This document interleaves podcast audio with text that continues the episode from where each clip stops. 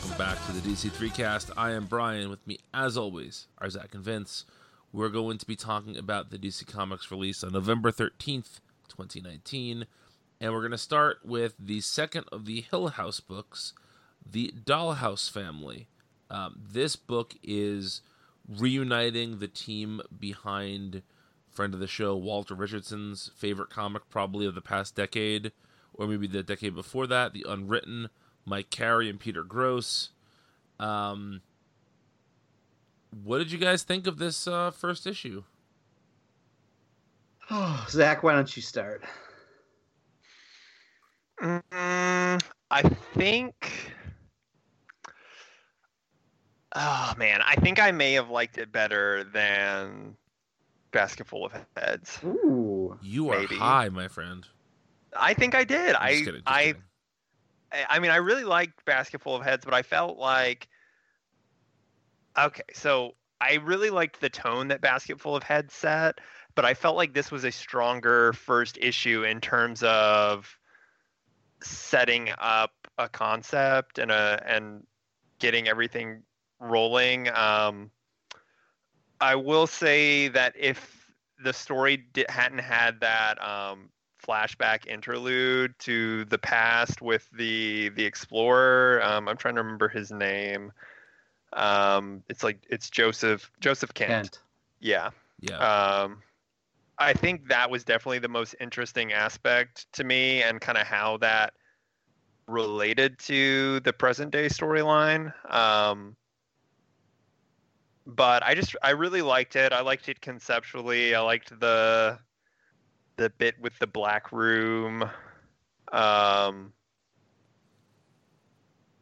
yeah, I I really liked this a lot. Um, and and it's kind of funny, you know, this one is not done by Joe Hill, and I, and we talked about how uh, Basketful of Heads had kind of a Stephen King esque vibe.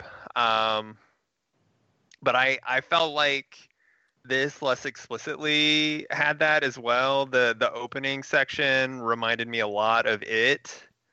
Um, for for you know anybody familiar with it um, and the origin of it, I guess. And um, I thought that like balancing kind of the everyday mundane stuff with the the family with kind of the supernatural mystery of the Joseph Kent exploration is also like a very Stephen King esque horror trope. Um, but yeah, I don't know. I, I liked this a lot. I'm gushing. Vince, what'd you think?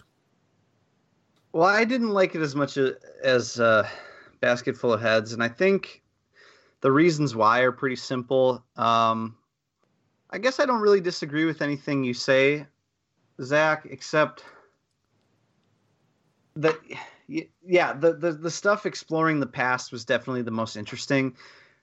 the The thing that dragged it down a little bit was the like modern aspect of the story, which I guess takes place in the late 70s, early 80s.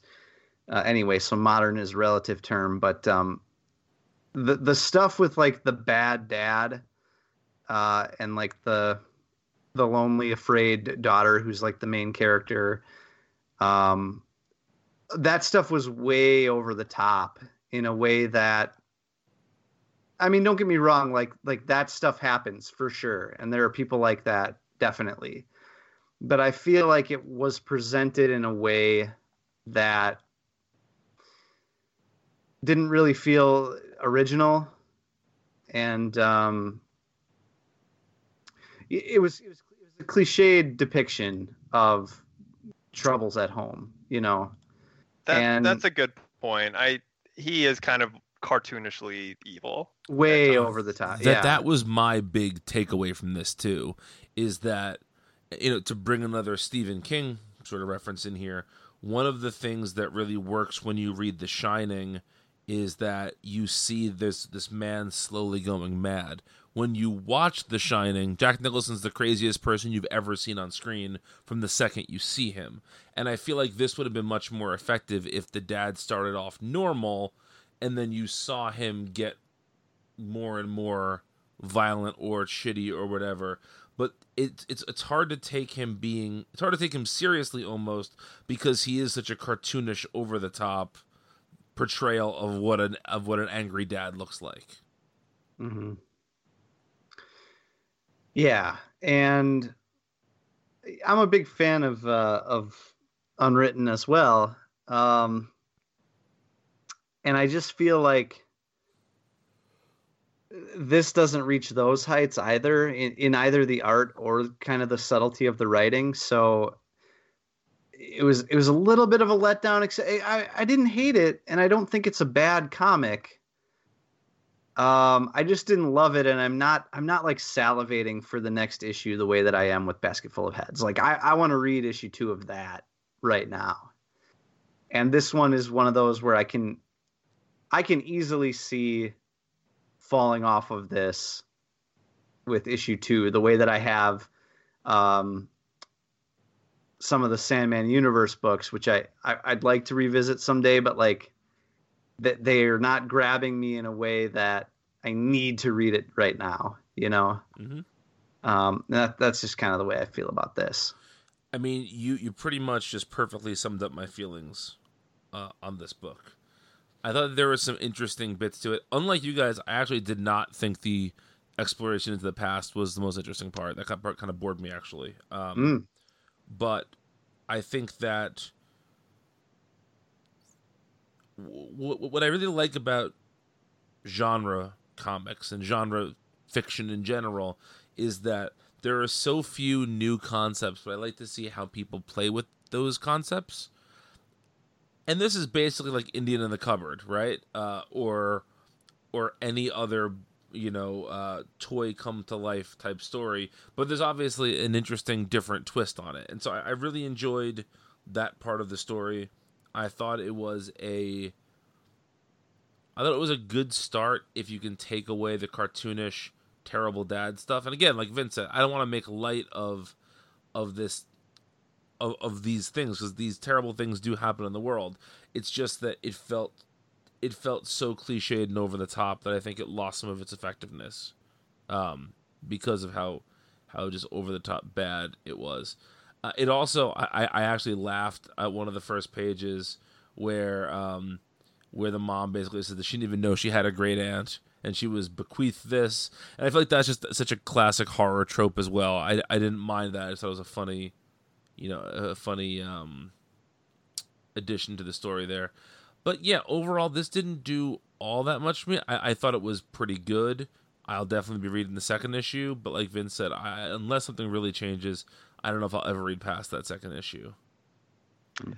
Yeah, I think I think it's interesting, Vince, that you said that you are more excited to read the next issue of Basketful of Heads because I think, like, despite the issues that this comic does have, I I I at, at the end of this comic, I did feel more compelled to read the next issue of this than I think that I did at the end of Basketful of Heads. Even though I really enjoyed it too, it just I, I guess just differences in taste like and like I, I found this a little bit more compelling at the end of the issue than I did Basketful of Heads. So I guess that would be like the main difference. Okay. Uh,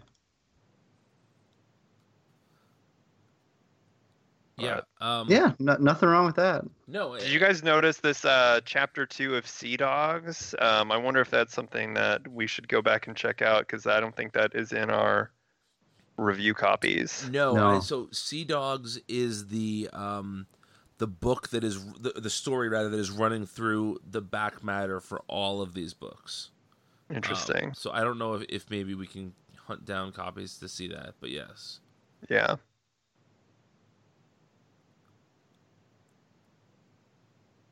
Excuse me. I do think I was going to say I think it's interesting that um I like the slow rollout we're getting for these books of one a month for the next, you know, at least four months.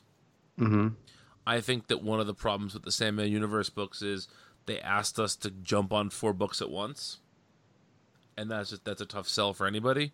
So I hope that these books fare better than those in terms of keeping my attention because of the slow rollout.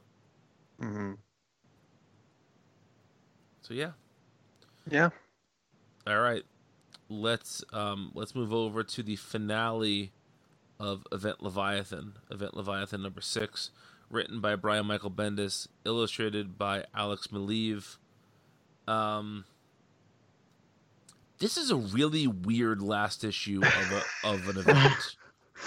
it's it's almost like it's uh, not a standalone story. Yeah.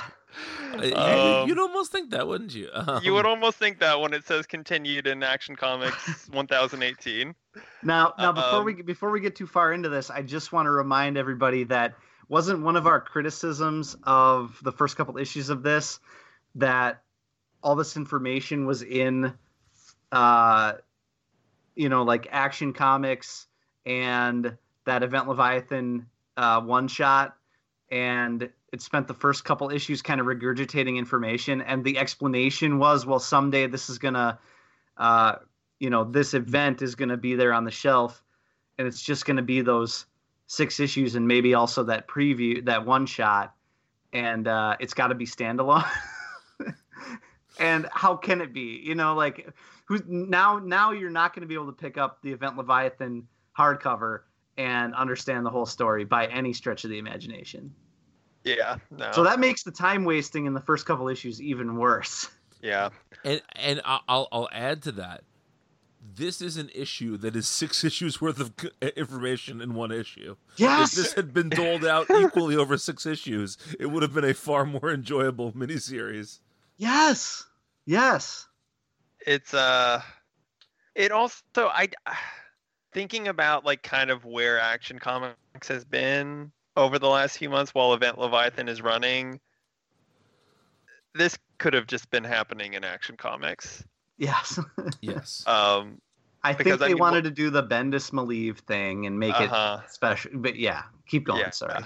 Well, no, I was just saying. I mean, I, I I'm trying to like what has been happening in action other than I guess like the Naomi stuff, um, which could have happened, you know, before or after after this. It's, yeah, I mean, I, it's obviously you know marketing, publishing initiatives. There's reasons behind these things, but yeah, this is not a, a satisfying event um, necessarily, but I, I will say there are, are parts of this issue that I really, really dug.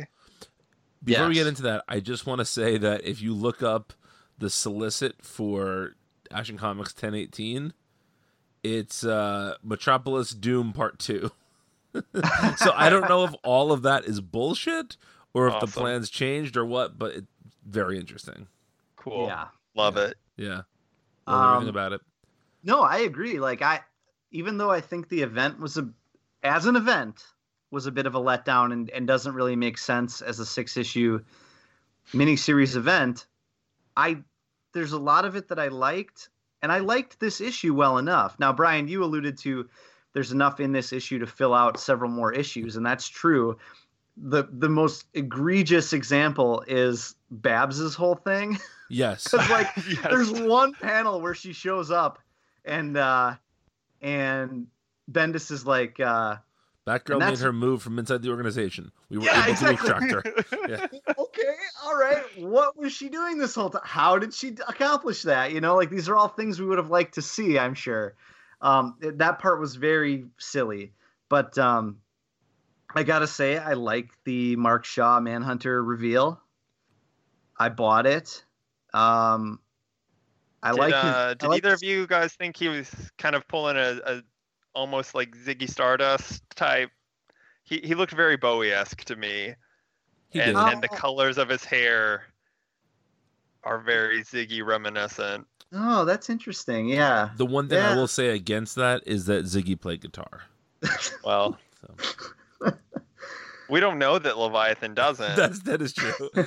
that would be a great cut scene in the middle, just him like struggling to learn a new chord or something in his bedroom.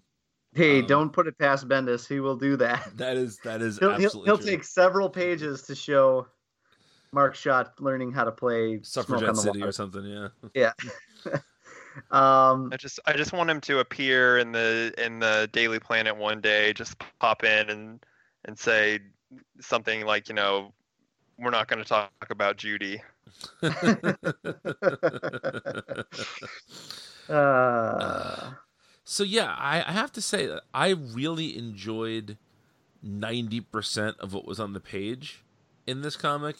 The the sort of structure of the event and all that had me slapping my forehead a little bit. But in terms of a comic, this is a pretty good Bendis comic. And I'll say this, I think I I am a big fan of Bendis bringing together all of these various characters. I love the sort of two detective teams and the little bit we get with them this Mhm. time. I like all of that stuff. And I think there are even some interesting mysteries that Bendis sort of lays out here. I just don't understand why this was structured the way it was. Mm, Yeah, no. Maybe we never will. I don't know. yeah, probably not. I, I yeah, I do think it was really interesting that he. I don't. I don't really know if the Manhunters have always been like this. I'm far more familiar with the Green Lantern robot incarnation of the Manhunters, like compared to the Right. human Manhunters. Same. Ha, had, have they been connected before, or is that a new thing? Uh, have they been compared to Green Lanterns? No, I mean like like have the the like robotic manhunters, you know, no man escapes the manhunter been associated or and are are they connected to like the Kate Spencer manhunter, the Mark Shaw manhunter? Have, have those been connected before? Yes. Yeah. Okay. Yep. Yep. And I think I want to say it specifically happened in the Mark Shaw incarnation, the one that we're seeing here, because the original the original Manhunter was Paul Kirk, and that was uh, Jack Kirby. I think it was Kirby, not Kirby and Simon. I think it was just Kirby. Um, and that I don't think, if I remember correctly, had anything to do with and then Mark Shaw came along. I think in the I, 80s, maybe around the Suicide Squad time, and I believe there was some link at that point to the Green Lantern robot Manhunter. No man escapes the Manhunters uh, characters. I'm 99% sure about that. Um, Yeah, I, I thought that that was interesting though. Um, you know, bringing all of that together. Um, because for a minute I thought like, okay, Bendis is kind of gonna make this like go cosmic and be a bigger, uh, like open the scope on this even more. And then he kind of didn't. You know, it mhm. it kind of seemed like it was going to go there and then it it came back down a little bit which was which was fine i thought it was still good um and and i kind of hope it's something that he explores a little bit more later and i thought it was a really good explanation for why leviathan has been portrayed the way he has Mm Mhm. Go into that more, Zach. Well, was just kind of talking about like the Manhunters being like the proto Green Lanterns and essentially just kind of being this peacekeeping organization at any cost. And that's, you know, very much what Leviathan has been. Um, I, I didn't quite get or know what I was supposed to think about Kate Spencer's place in all of this. It kind of made it seem like she was supposed to be like a sleeper agent, but she actually really never did much of anything. I, I don't. What was y- what was your read on that? I think they were setting her up to be more of a patsy in terms of taking the blame for all of this Uh-huh. than a sleeper agent. Okay. Vince, what did you think? Um, I don't know because because now I'm confused about if if Kate Spencer's Manhunter tech came from the Manhunters. Do they explain? I I may be forgetting. Did they ever explain how she got it in this storyline? In this version of her? Oh, I think. I, well, I kind of feel like it's really taking for granted everything that's come before, like pre-Flashpoint. Yep. it like I feel like when this story started, it uh, it gave the impression that she had just you know stepped away from Manhunter for a long time, and now she's coming back to it. That's what it seems like too. And so, so so so let's assume that the pre-flashpoint stuff happened, right? Right. Mm-hmm. Then I think it's more like she maybe is a sleeper agent who didn't realize it or something. Because at one point she's like, I, I have a kid. I shouldn't be here. I should, you know, almost like, like what have I gotten myself into? Yeah. Hmm. I don't know. I don't know.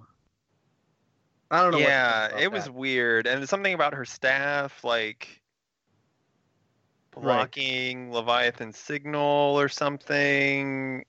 I- I thought that was all kind of a little muddy. Mhm. This whole issue was a little muddy. It was enjoyable, but it was muddy. Yeah, well, yeah, kind of going off of that. There's that. There's that set of uh, two facing pages that where everyone's talking in sign language. Yes. Mhm. Which was clever. and it was clever but i thought it was a little confusing at first even though you know the, the panels going all the way across are connected by little bars Mhm. I was still kind of at first like okay am i supposed to read this across pages or am i supposed to go like you know one two then down to the next two then down to the next two? Because you could almost sort of i tried reading it both ways actually and it neither one made more or less sense to me really. Well, Um, Bendis Bendis does that thing I, that he likes doing, where like other characters will interject with Uh-huh. Yes, and that makes with, it hard like- to tell. yeah, and he does that even with the sign language, which is very strange. Like it was a very weird thing to read. I think I, I think I got it mostly figured out, but there there would be like a character coming in and like signing as if they're interrupting the two characters. You know what I mean? Mhm. um, and I think that made it confusing. I, but I thought it was a clever idea. Again, it was like it was like eighty percent of the way to a good execution of an idea, much much like this entire issue. Right. Yeah. Um, Um, there's an interesting thing that I, so at first I thought that this series you know, I think I think I've compared this event before to like Bendis's earlier events at Marvel like uh Secret War, not Secret War, Secret Wars. Secret War, Uh, Secret Secret Sec- War. Secret Secret War. Yeah, cuz Secret Wars is the original. Yes. Yeah. Yeah, Secret War, the the five issue with uh, I can't remember who did the art. Um, that was Gabriel Dell'Otto. that's right. Yeah, yeah. Comparing it to that, but then also a little bit with um, House of M, sort of. Mm-hmm. And, and I thought that this was going to take a House of M turn, where uh, you know the parallel to the No More Mutants thing would be Leviathan releasing this truth bomb, which I guess would actually be kind of more like Original Sin if you want to compare to Marvel uh, events. But I, I thought that that's where it was going to go, and I thought that's like okay, so that's how we're going to get to this. You know, we'll talk about this here in a little bit, but you know, recently, uh, you know, Bendis has been talking about how he's going to reveal. Superman is going to reveal his identity Yeah. and I thought like, oh, okay, that's how we're gonna lead into this, but then it didn't happen. Um, which I thought I thought was an interesting choice to leave that hanging. Um, it definitely seemed like it was the low hanging fruit to make this event feel status quo altering. Right, but I think, and we'll get to Superman in a little while. I think that's going to be examined way more in Superman than in action. I, I think so too. Yeah. Yeah.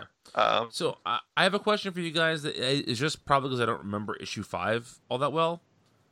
Deathstroke is seen carrying somebody's body wrapped in a blanket.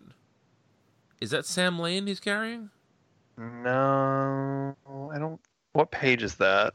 It's on the double page spread on page 11 in our reader, where uh, the question says the other detectives. But then we get another panel of just showing Deathstroke holding this body. Maybe it is. I feel like that's weird. It's never really addressed after that. It's a good point. Uh, uh, I don't know. yeah, Honestly. I don't. I, I don't know either. I can't remember. And then I can't remember. Is that supposed to be Constantine with them? Yeah. yeah, Okay. yeah. The there's vo- no the sting voice jokes isn't- in this issue, so it's I, I Yeah. can I can see why you wouldn't be able to tell. No, I just from that one image because it kind of looks like um one of the uh one of the one of the detective brothers from Starman. Um, Oh. Well, Which nobody one? cares about Starman, so fuck you, yeah. everyone I'm Exactly. Starman. I'm kidding. I'm kidding. Um, I think it's interesting that that the that Guardian, the Jim Harper version of Guardian, is palling around with Yeah. Mark Shaw, and it makes me it makes me wonder because Guardian is another Kirby character. Um, This Now- Guardian is not. yeah, n- no, this Guardian is, isn't it? I think I thought it was this one, James Harper. Yeah, yep. This Manhunter is not, but, right, but Manhunter is a Kirby character.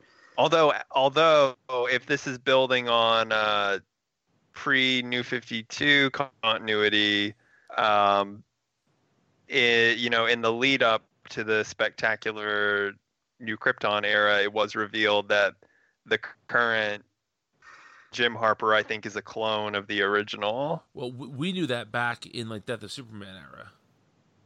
Yeah, That he But anyway- did we? Yeah. Well, th- uh, we did. Yeah. Oh, that's weird because they did that whole issue. Like there was like a whole Jimmy Olsen issue where they like, I felt like they had that as like a revelation. In 1971, Harper remained Cadmus's head of security even after the former newsboys had left. Eventually, he too was killed, although another clone was created and rapidly aged to adulthood, retaining all his predecessor's memories. So Well, basically, that th- re- they landfilled him there. Well, I, I'm just saying like I, maybe I'm misremembering then because I felt like there was an issue that had like some kind of like subtle retconning of his Uh, of his origin around that time. The Guardian's clone backstory was retconned. As, That's- yeah, That's maybe that's what I'm remembering. yeah. Okay. Anyway, why I'm bringing this up is because I think it's interesting that they're pairing uh, the Jim Harper version of Guardian with Manhunter, who- who Mark Shaw's not the Kirby version, but it makes me wonder if this is Bendis doing like cobbling together some of those old Kirby characters that that aren't used anymore these days into like a current continuity story. And maybe in future uh, issues of the Leviathan storyline or wherever this is going, I'm wondering if we'll see more of those, um, or if if Paul Kirk, like the original Manhunter, is running around somewhere doing something, or if that's or or if he's just like not a thing anymore. See, I had a totally different take on it, but I think it sort of dovetails nicely with yours, which is that I was just presuming that this Jim Harper Guardian was the clone one. Okay. And so we're getting the second iteration of Manhunter along with the second iteration of Guardian. Oh, okay. And if this is like a uh you know, a uh sort of that that lost generation in the middle type story, you know, sort of what he's doing with with Young Justice too, you know, they're not quite Teen Titans, they're not quite originals, they're this in between stage. Um Sure. and I, I I think that Bendis has talked about how he likes that part of DC. You know, all those legacy characters. Mm-hmm.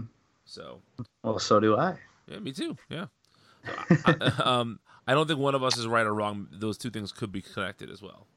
Oh, Sure. but I see the this muddies the water even more. You got I'm reading that wiki and okay, no, that was the oh man, the Guardian's so messed up. I don't know. Yep. he's so he's so wacky. Brian, I was just thinking about this in the in the I think we forgot this the last time we uh, had our obligatory talk about Justice League, uh, James Robinson's Justice League. Guardian was part of it. Uh, the Guardian was departed at the Yep. beginning. Yeah. Just the weirdest. now, now wait a minute, because because I don't really remember that run very well. Was it was it the Jim Harper Guardian, or was it when Mal Duncan was Guardian for a little while. I believe it was It Jim was- Hunter. Yeah, it, it was because because that was when Robinson was coming off of the Justice League books, or actually may have still been writing them, and was kind of tied in because that's why Monel was in it because you may remember that Robinson's Monel was Superman for a little while in in uh, That's right. War of the Supermen. yeah in one Fair. of the Superman books that he was writing for a while. Yeah. I can't remember now. I think I think it was Superman because Action was um, the Firebird and Night Wing Nightwing- or Nightwing something. And Firebird, and Firebird, yeah. Yeah, yeah, yeah. Um, yeah. Can I- Uh, I'm uh, I'm currently prepping my James Robinson Justice League bind, Zach. So I have all this stuff literally right next to me here. So yeah, the so good. You the guys cover- are sickos. the cover of the first trade of that book, the team is just everyone take a deep breath here, okay? Get ready for it. We got Congorilla, Donna Troy, Monel, Batman, Doctor Light, Green Arrow, The Atom, Cyborg, Guardian, Starfire, and Hal Jordan. Wow. That all changes very quickly. Uh, but th- that was sort of the original team there. Um, Yeah. Um, cir- circling back really quick back around to the Jack Kirby thing, I I think that that actually I think I like that idea because Bendis seems to rightfully be really into Kirby. You know, he had the original OMAC in uh, Millennium, mhm. Mhm. and um, That'd be great if we got OMAC and we got Newsboy Legion and uh-huh. all that stuff. Mark my Yeah. words, Bendis will write the Newsboy Legion in the next year. yeah. I Yeah. could see it. I could see it. And, and the Um, dialogue balloons will just cover the page. yep. Yeah, well, I mean, he's kind of hitting on all of the across all of his Superman stuff. He's kind of hitting on all of the things that I like really associate as kind of the best Superman stuff. Um, you know, I've I all of the you know having the Guardian and then Newsboy Legion and then that all like having to do with like Star Labs and stuff, which he you know we'll talk about Star Labs here in a minute. Um, I, it does kind of seem like he's rolling out sort of like the greatest hits of the like Kirby Superman tangential stuff. well, so it's interesting. Every like 10 years or maybe 20 years, all that stuff comes back into vogue. Like Yeah. everything that you mentioned was big during the death of Superman. Right, right. And then I mean it kind of came back in around the new Krypton era. exactly. again. And now it's coming back in again. It just seems like this is writers get really interested in this stuff and then decide it's too complicated and abandon it. Yeah. And, uh, you know, so we'll see when or, Bendis or they reboot that. the entire uh, universe. and- Yeah. Exactly. Yeah. Which may happen again here. Shit. 5G, Um, baby. 5G. 5G, baby. That's that's 5G, baby. All right. Mhm. Uh, one last thing with Event Leviathan for me. Um, Mark Shaw Manhunter is actually Bernie Sanders. Look, Look, we all want peace. he, you're, he says you're fighting to keep things. You're fighting to keep things the way they are. It's the freaking Democratic primary. All right. So Yeah. if if if Mark Shaw is Bernie Sanders, then is Well, Babs is obviously Warren in that case. uh, then who, who is Guardian? Guardian must be. Is he is he Andrew Yang? no, All of his clones are the Yang gang. Guardian's like AOC then, because Yeah. let's let let's let's drop it here because I just Uh, want you to say, look, look, let let me be very clear. private corporations. All right. Uh, anyway, let's uh, let's move over to Far Sector number Oh, one. baby. Uh, written by N.K. Jemisin, illustrated by Jamal Campbell. So you ready for my hot take of the week? Ah, you're not. Oh, gonna, I don't know if I We're, am we're ready. gonna shut this show down if you do it. I think you're gonna do. It. No, I thought this was fine. I uh, here's my listen. Here's my here's my take. All right, I am surprised this is as normy as it is. Oh, come on.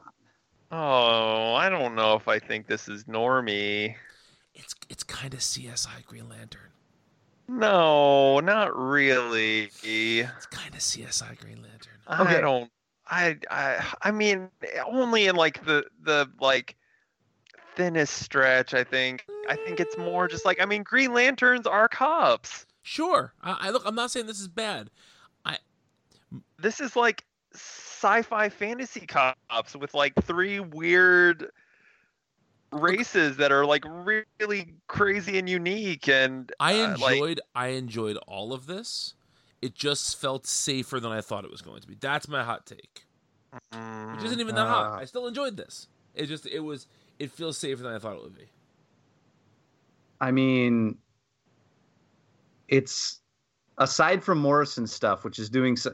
The thing I think is funny is that Grant Morrison pitched the Green Lantern as returning the Green Lan- the idea of the Green Lantern Corps to like procedural police work, Uh huh. and then like immediately Not at all. immediately dropped that after like the first issue or two.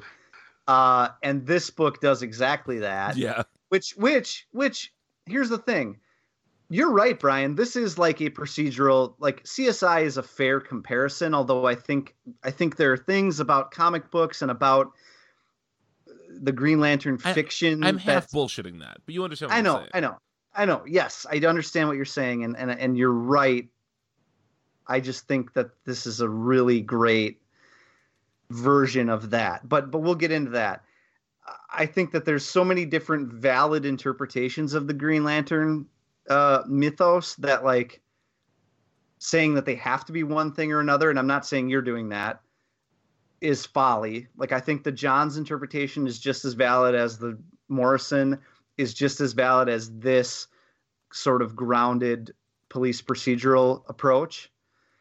I think it's refreshing to get back to this and to to it seems like it's going to stick with that. Now we, don't know. I mean, things could change in an issue or two, but if it follows this thread, it's it's a really down to brass tacks version of that, with a weird alien twist with some great Jamal Campbell art that will you know enhance that and make it much you know bigger than what it is.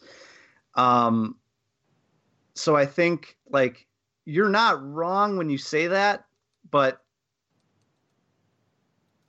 in a way like a version of green lantern that was like this is something that i have wanted for a while and this is scratching that itch itch that i thought like morrison scratches my itch but in a completely different way than i thought it was going you know Sure.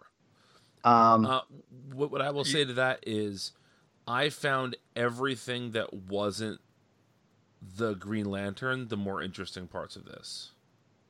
I Like the alien races, I really enjoy those different alien races.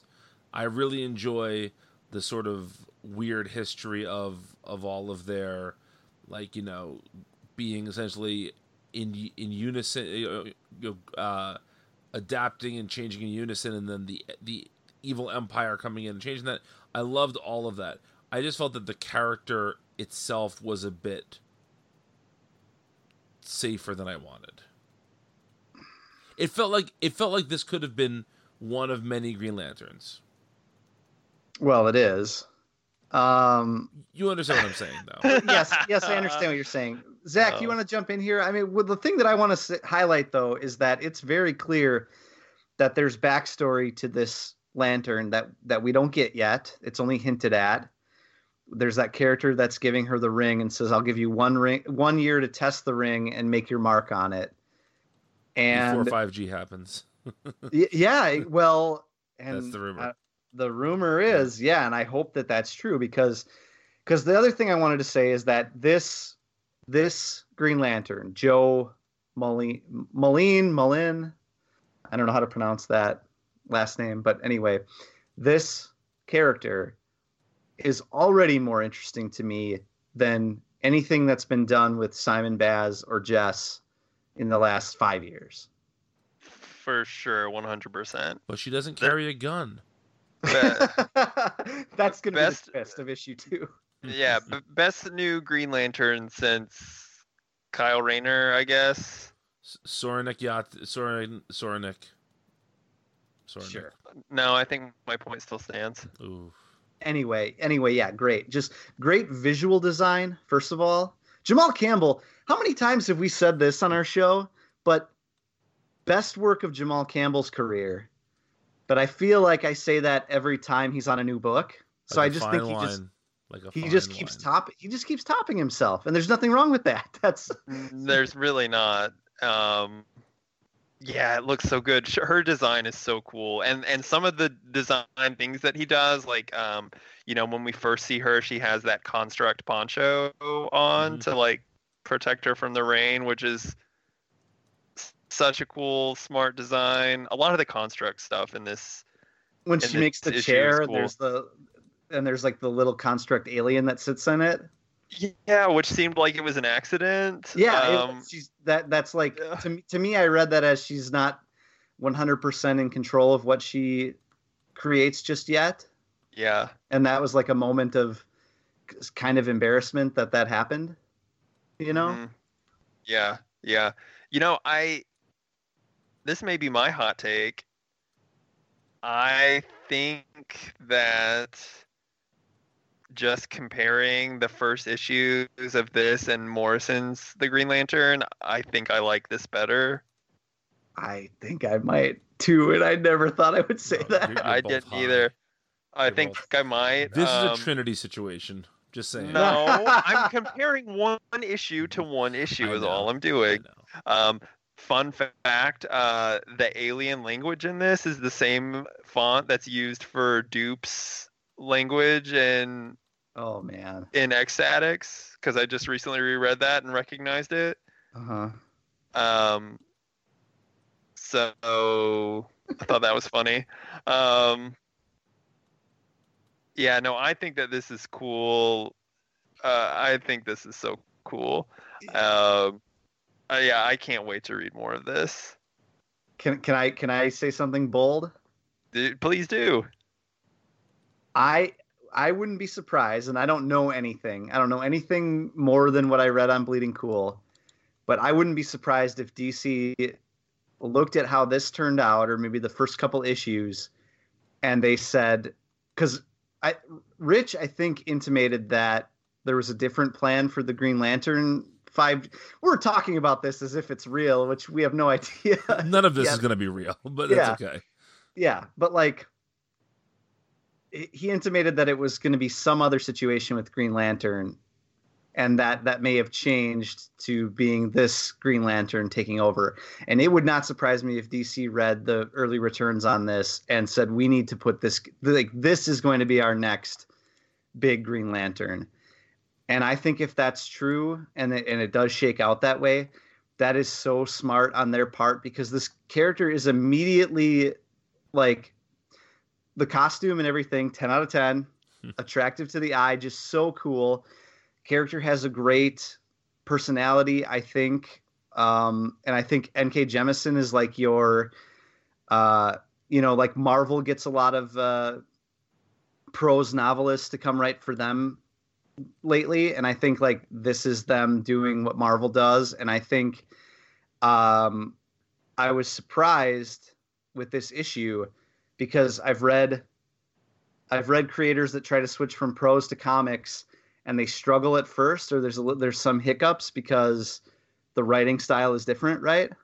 Mhm. I didn't feel an ounce of that. Even though there were references like it's very clearly written by a novelist because there's like certainly she's not the only one that's ever done this, but like there's there's refer- there's literary references made and there's narrative reference there's like um metatextual narrative references made to like telling a narrative but The same It- literary reference I just want to say that was referenced on Watchmen this week. oh oh interesting mm. um but anyway like as far as writing a comic book as a comic book i think she does an incredibly seamless job um making it feel like she's written tons of comics before you know? I, I thought this was such an easy read. And and it does the thing that other writers struggle with when it comes to throwing in a bunch of alien lore into an issue as exposition and making it not confusing. So many writers do that and it's confusing and I can't be bothered to understand or remember it all because I'm reading so many books every week, not a problem with this comic at all for me. Yeah. I'll agree with that. Yeah, man. It's uh, it's so good. I think I read in an interview with Jemisin where she was uh, pr- prepping for this, and she said she DC gave her all of the Johns' Omnibuy to read. So uh, it's, to me, maybe this is dumb. I don't know, but for a non-comics person to come in and start writing Green Lantern and just to read that, and I think they, they she said that they gave her some like older stuff too, but th- this doesn't feel beholden to like Johns' Green Lantern at all in any way. Um, in fact, it's almost kind of like the anti Johns' Green Lantern. What I was going to say in some I, ways, I, I think sometimes that like people who are too invested in comics as a continu- uh, people become slaves to continuity, right? And Yeah. I feel like maybe if even if you've read a lot of that, if you're not in that continuity is king mindset, you can take inspiration without touching continuity. Mm. yeah, hmm Um, and I also I also think it, maybe Far Sector is the chance for for Jemisin to write her own story, and then again, like if this character is going to stick around and maybe enter the the normal proceedings of the DCU, I, I hope they do get her to to continue the story. Um, but I think it'll be interesting to to maybe see her explore some more of that DCU connected stuff in future stories. sure. mm-hmm. Sure. Yeah, I, I guess you know the one place that that the three of us tend to differ here is I don't think that there's all that much aside from the flashback with her getting the ring for a year. I was not sold on this new lantern as much as you guys were. And that's not to say I, I thought it was bad. I just thought we get so little information that it's easy to it's easy for me to write her off as just another Green Lantern. I hope I'm proved wrong by that. I think I will be. I don't think that she's going to remain that way. I just did not feel that, that that was that she was all that compelling of a new character, just on the page by herself. I thought that the setting added a lot of intrigue, and I thought that the the overall tone of the book was really enjoyable. But I don't know how much of that has to do with the new Lantern versus the book itself. Mm. Yeah, I, I think there's I think there's a lot of hints there that I'm very excited about. I think the stuff about the bit that really rang true to me as far as like this is a great bit of characterization is when she compares becoming a lantern and moving to the far sector as somebody moving to New York City and saying like you know it takes a year give it a year and you know whether it's for you or not and the confidence she has of just saying like oh yeah this is this is for me you know It's, That- it's what that little Vince hint. feels when he walks to when he sets foot in New York every time. exactly when i as soon as i'm almost hit by a taxi and i say i'm walking here i just i feel so at home again He's and i listening know i to can, Empire State of Mind on a loop in his uh, earbuds. yep and i know i could i could make it there and i could make it anywhere You go pick up a slice at Sbarro's, you're all set. i love it yep yep i just made a real uh, new york dish for dinner tonight How'd that turn out? I oh, it was it was gorgeous, gorgeous. I made the uh, Xi'an Famous Foods noodles. Did you find that recipe online or in a cookbook or what? I did, yeah, yeah. Which one, But online or in a cookbook? Oh, online, Okay. Online, yeah. It's it's quite literally like a copycat recipe for what they do. Okay. Oh, so good, so. Good. I uh this is not comics related really, but I just got in the mail today my promo copy of the Star Wars Galaxy's Edge cookbook, so Oh. I can make some uh some bantha skewers or whatever they're called, and uh, yeah, Blue milk, blue milk is not in there. I was gonna ask, What? no blue milk. green green titty milk. No, no, no green titty milk either. Can I suggest that in the next volume they do a blue milk egg cream?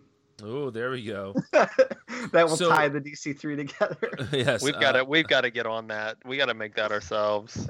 Ooh, yes, yeah. We could have one of those uh, subscription box services where we send you six, uh, six blue milk egg creams a month yes. for like an insane price. Yeah. Well, the, we, here's the thing: they're artisanal. Okay. Yep. They're Yep. handcrafted. Yep, of course, um, and don't infringe on any copyrights at all. no, none whatsoever. And you can literally only get these from us. There is no way to make this any way other than paying us thirty nine ninety nine a month for the DC three cast egg cream subscription service. Yeah, it's a moneymaker. It, it's it's a kingmaker, my friend. Uh, but yeah, Anyway, Far Sector is really good. I, I I am very excited to read the second issue of this series. Um, yeah, Next big, next big thing in comics. five G all the way. All right, so let's take a break. When we come back, we will talk about my favorite two comics of the week.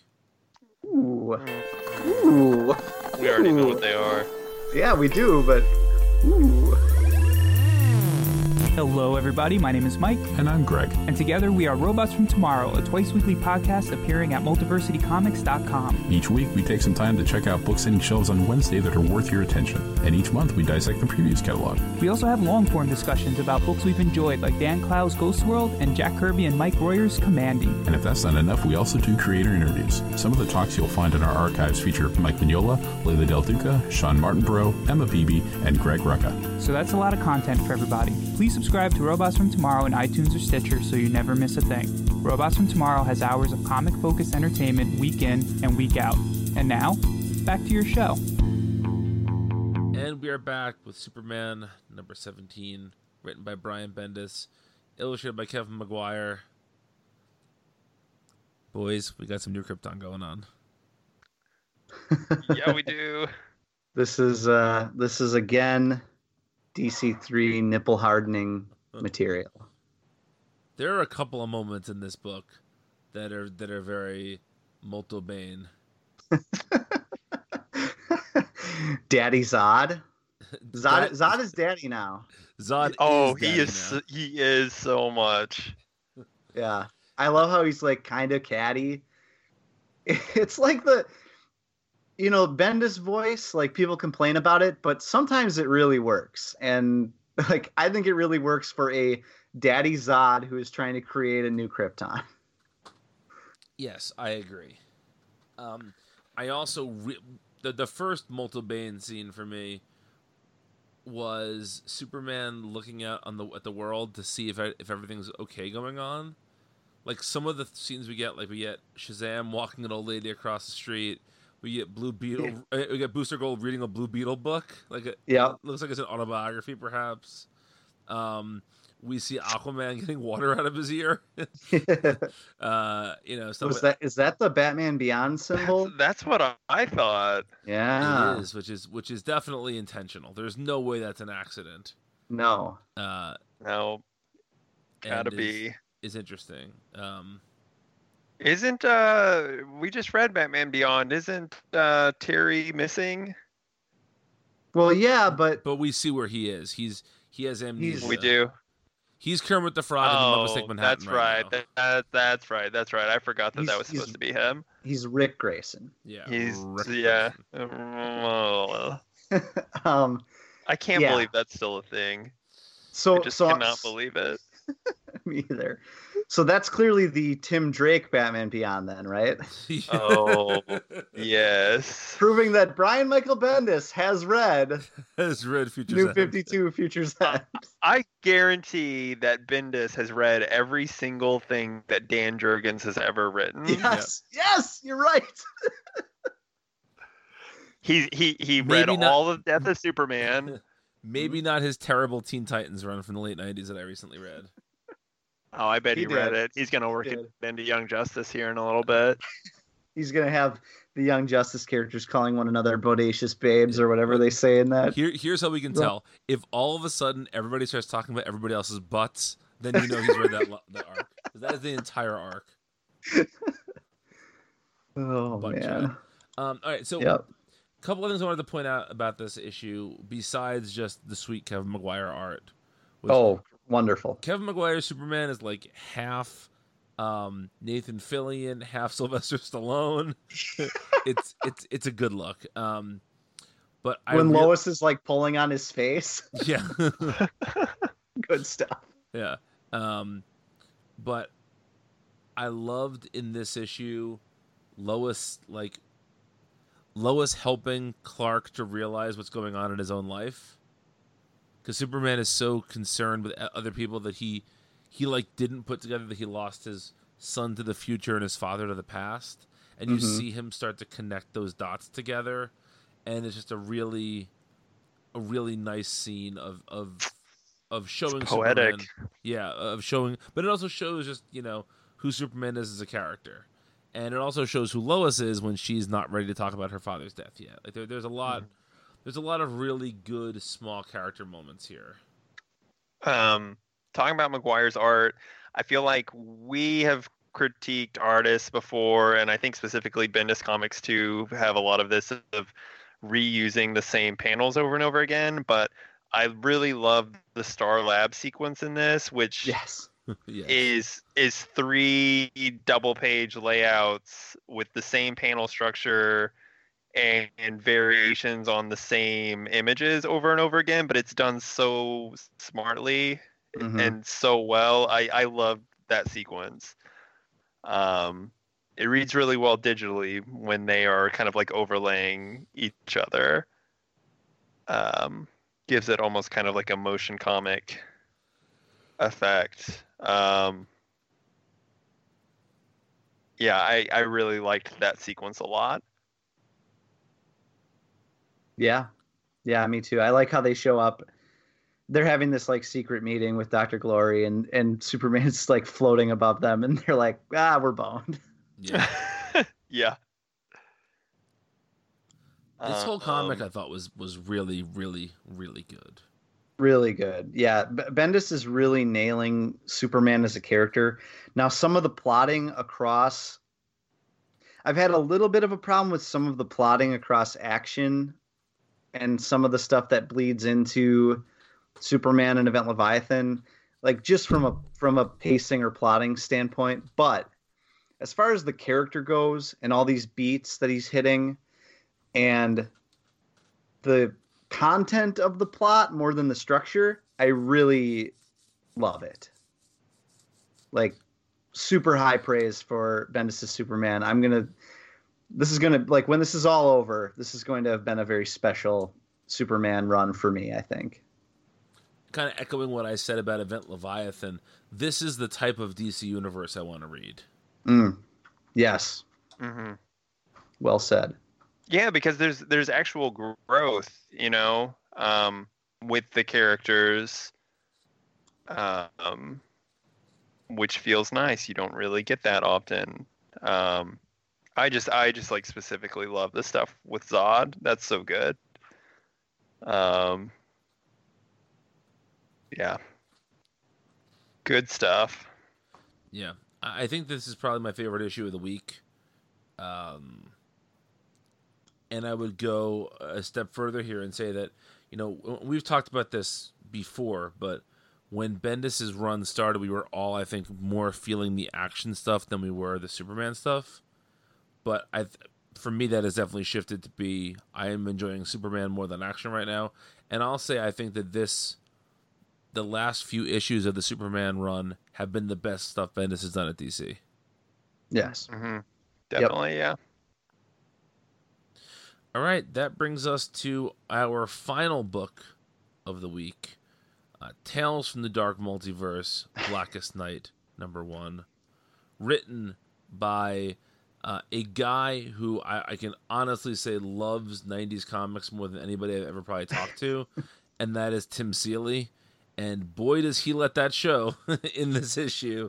And uh, this issue is illustrated by uh, Kyle Hotz. So first of all, we we have talked a bit about the um the ways in which these Tales from the Dark Multiverse books have gone so far, and the the amount that they're willing to go bonkers with things. This is the most bonkers. Yes. this comic is absolutely nutty with it. And I love it. Yeah. If Yep. you're gonna if you're gonna do Blackest Night again, and you're gonna do it differently, having the team of like Lobo, Mister Miracle, Dove, and Sinestro, that that's that's a nice that's a nice job. I love this echoes something you said about Event Leviathan. I love when these characters who aren't normally together all that often, if ever, are put into a team. You know, especially when you've got a writer who knows how to comedically bounce them off of one another. Yes. By the by the way, if they ever do a Lobo comic, Tim Seeley should write it. Well, he's writing Bloodshot right now, so he kind of is. But yeah, Uh, that's yeah, good point. Um, but what, the one thing I wanted to say before I turn this over to you guys is, you know, the first two Tales in the Dark Multiverse books we got were from '90s events, and I didn't feel like those comics particularly felt like the '90s. This is from an aughts event, but this totally feels like a '90s comic, doesn't it? It, it does. Kyle Hotz uh, compares favorably to Kelly Jones, I think. Yeah, this is very Jones-esque, which goes well with Lobo. Um, you guys want to know my hot take on this about why it's bad? Ooh, ooh. Lay it on Zach, us. Go for it. It's it's because this is the first comic to have Saint Walker in it in like five years, and he doesn't get to do anything except be dead. I thought that. Yeah, yeah. But that's not on this comic. No, if, that wasn't a real hot take. It was Good. a joke. Good. Um, I can't believe how little they've done with those various other Lantern Corps. I Yeah, hate to teams. keep bringing this up. Saint Walker was part of James Robinson's Justice League. Yeah, yeah. he was, but really just for a minute before Flashpoint mucked it up. Well, that but that's what Flashpoint did. Yeah, mucked everything up. I know it was gonna. Oh, it was gonna be great.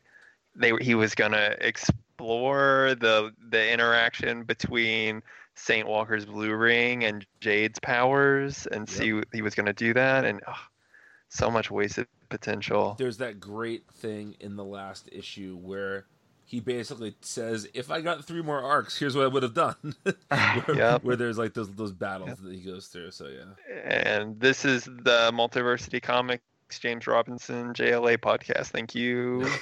Talk to you later. Is that what you guys are doing after Watchmen ends? Yeah. probably. Uh, I do need to reread it sometime. Um, No, but Zach, what do you think of this issue for reals? I I I don't think I liked it as much as you did, Brian, but I definitely think it's the best of the three Tales of the Dark Multiverse books so far. Um, it um, I think. I think I maybe was like a little disappointed in it because it feels way more like a a Lobo comic than it is a Blackest Night comic to me. Um, I think I, you know, I just remember Blackest Night very fondly, and I, I was kind of hoping it to. I, I was hoping to like see something that was more built on that which I guess like this is very much. I don't know. This just wasn't what I was expecting, but it wasn't bad. It just wasn't. It, it just wasn't what I expected. Um, yeah. But I do like I do like the team up of this weird, you know, Limbo, Sinestro, Dove, Lobo, Mister Miracle. That's just wacky. Um, and I thought it was funny how it kind of overlapped a little bit with um, two recent things right now. It, it overlapped a little bit with DCeased, a little bit, and I thought it was kind of I thought it was really funny that um, it had a story about the source, Source wall, wall, breaking yeah. through the source wall and describing it in a way that's like completely contradictory to what's going on in, in Justice League right now, which I thought was really funny. Um, but um, Yeah, no, I, I think I did I didn't like love it. I wasn't head over heels for it or anything. Um, but I, I definitely liked it the best of the three uh black multi or dark multiverse books Yeah. by a long shot, really. Yeah. Oh yeah. For sure. Absolutely. For sure. Talk about it, Vince. Uh, Um, yeah, I love I love the idea of the bu- the the nuttiest thing about it is how it ends because you'll remember that our our criticisms of the last couple of uh, of these were that they ended on really sour notes that almost undermined the story that came before. This one kind of ends on a on a downer note too, with Tempest uh, kind of like uh, Close- Please, Sorry, come who? on. If you're gonna say it, say it correctly. I'm pretty sure it's supposed to be Fugitive. of No. course it is, but we've been saying it one way, and we're gonna keep saying it that way. What's his name? I know. Okay, Tempest Fuginaut. Thank I can't say Right. it without laughing. That's why. That's right. God damn it. Okay. Um, no, but uh, Don't censor yourself for the Yeah. people. but uh, uh, I I love the idea that this new Earth gets populated with a bunch of like variations of Lobo. Yep. That was such a great image, and then that like Sinestro is this limbo lantern god, kind of stuck in, still stuck in limbo. You know. Um, Yeah, and and, and Tempest Fuginaut says you'll you'll look up and shout, "Save me!" and I'll and I'll say and I'll say no. Yeah, I'll say no. Man, he's the dang Rorschach. Um, uh, the the thing that I continue to think about these things, and I think it even applies to this issue, even though I did I did like this quite a bit. These are too long. There's no reason for these to be like 50 50 pages. pages. There's You re- could have cut two thirds of this out; it would have been fine. yeah, yes, yep. I very much wish these were like 30 issue or 30 page Thirty issue. issues. 30 issues.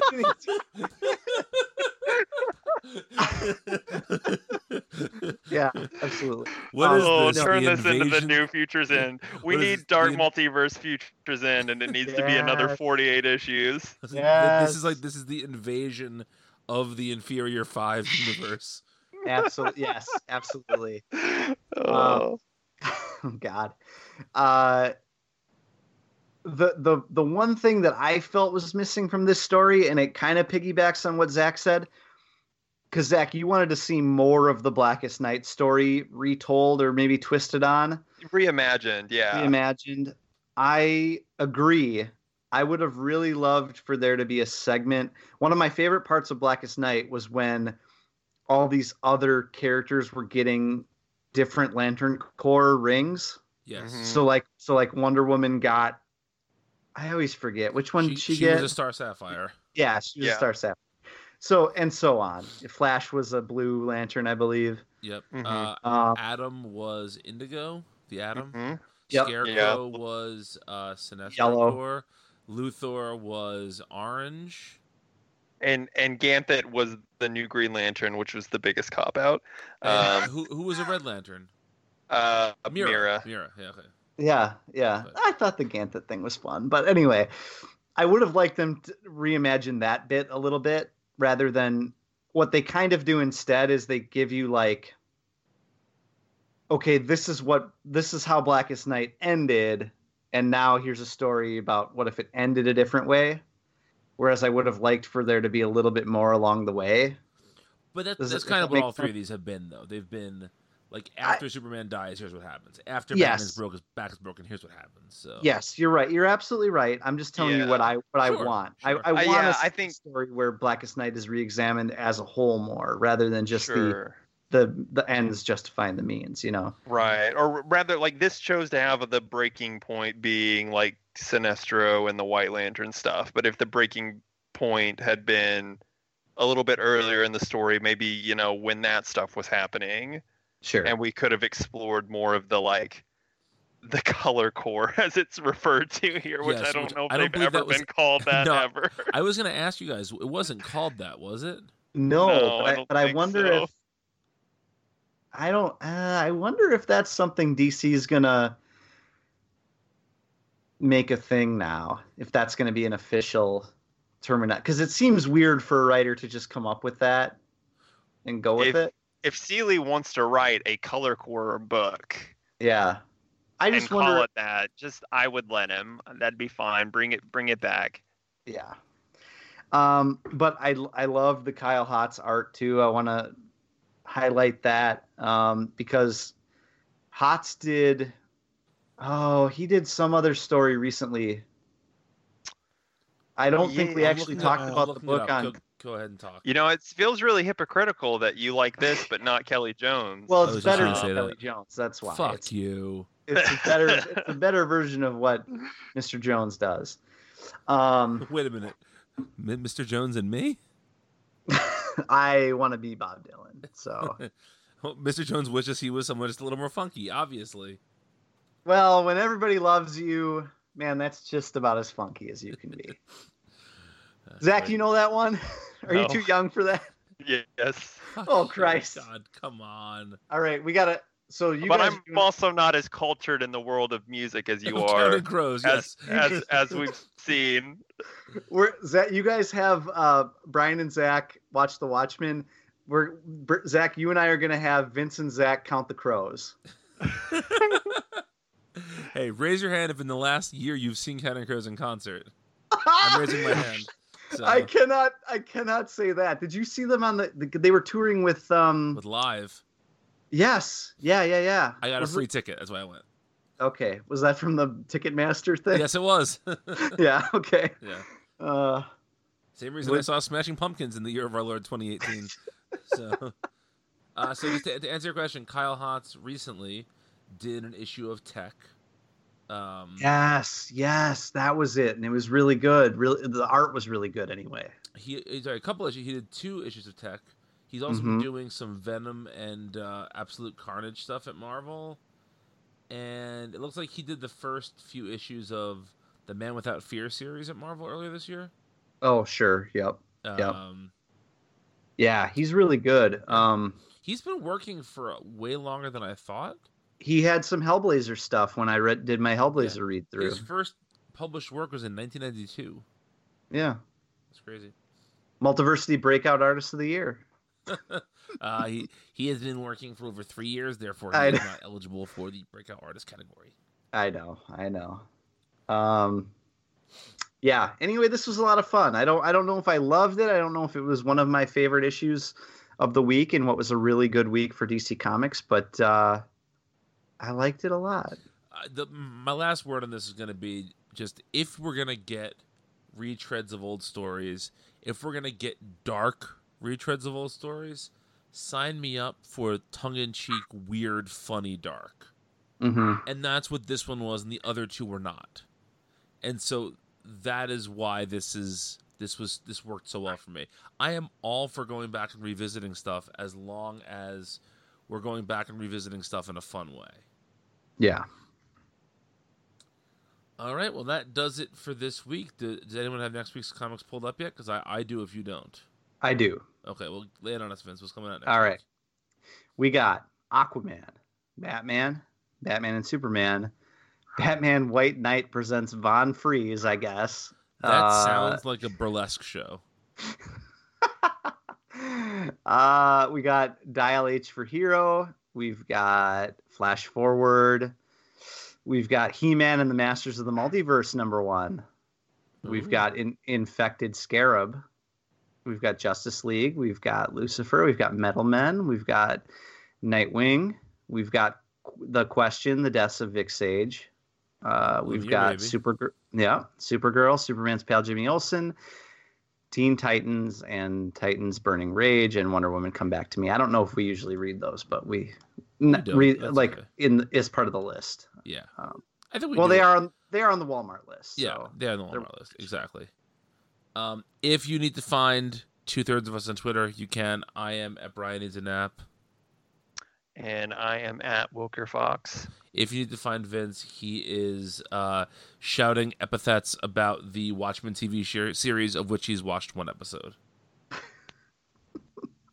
never said any epithets Yet. yet. All right, folks. Thanks for listening. Enjoy this fun week of comics, and we'll be back next week.